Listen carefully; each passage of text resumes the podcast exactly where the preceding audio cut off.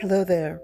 My name is Michelle Matthews, and I believe that if you have something to say, you should say it. You shouldn't hold it in for fear of what people might think or how it may be perceived. What you have to say is valid. You have a voice and you should use it. So here's something that I want to share with you before I go.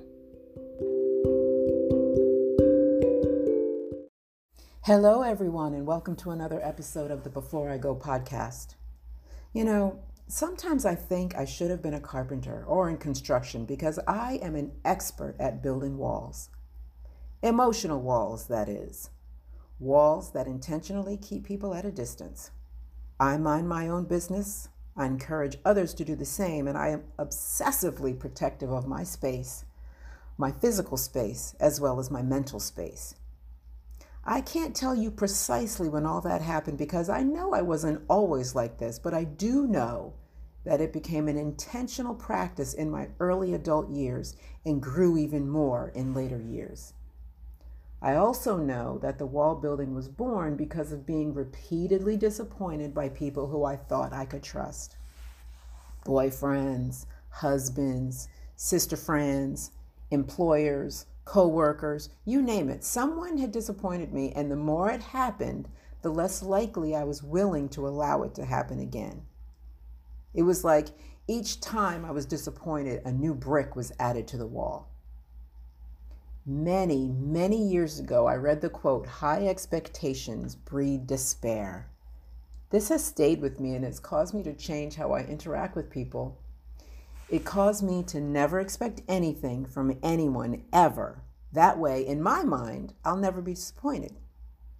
If you don't expect anything and you don't get anything, you can't be disappointed. Conversely, if you don't expect anything and you get something, then it's a really nice surprise. Win win, right? Or is it? It wasn't until I decided to get back into the dating game after a seven year hiatus that I was forced to look at things differently. While I was purposely single, the walls weren't a problem. I wasn't checking for anyone, and no one was checking for me. So I never had to think about the walls, they were just there. But if I was going to be serious about having people in my life, then how was that going to work with walls? It was a serious question, and I did not have the answer. The walls were part of me. They were like my security blanket, and they kept me safe. I had a conversation with a group of women on this topic, and one of the women said, You must have boundaries. Boundaries, I thought. Boundaries. Boundaries. When I thought about the concept of boundaries, I knew that I had to be willing to take a risk. I had to be willing to entertain the possibility of letting people in while protecting my peace, my energy, and my privacy. I learned that the problem with my wall, my security blanket, was that it was deceiving me. I believed that I was keeping myself safe, but all I was doing was isolating myself from the world and denying myself opportunities for relationships with new people. My walls were reinforcing my own fear and insecurity when it came to dealing with other people. The walls also magnified the fact that not only did I not trust others, but I did not trust myself to make wise decisions. What I've learned is that being able to set clear boundaries helps to build trust and is a sign of confidence and self awareness. It was time to get rid of the walls. It's an ongoing, slow process. I have to do it one brick at a time. I cannot use a bulldozer. It's a risk, but it's a risk that I'm ready and willing to take. It's about knowing who you are and trusting your gut. Once you really know who you are, protecting your boundaries becomes easier. In other words, I have very little fear of taking down those bricks because I know who I am.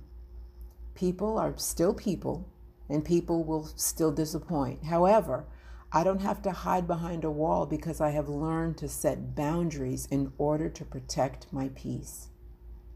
I can recognize a person or a situation that is not meant for me and walk away without a second thought. In fact, I have learned to love walking away from things that are not meant for me. For me, the action of walking away shows true wisdom and true growth. So tear down the walls and set boundaries.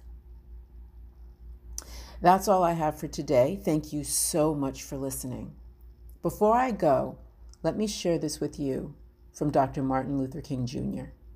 Faith can give us the courage to face the uncertainties of the future. I'll see you next time.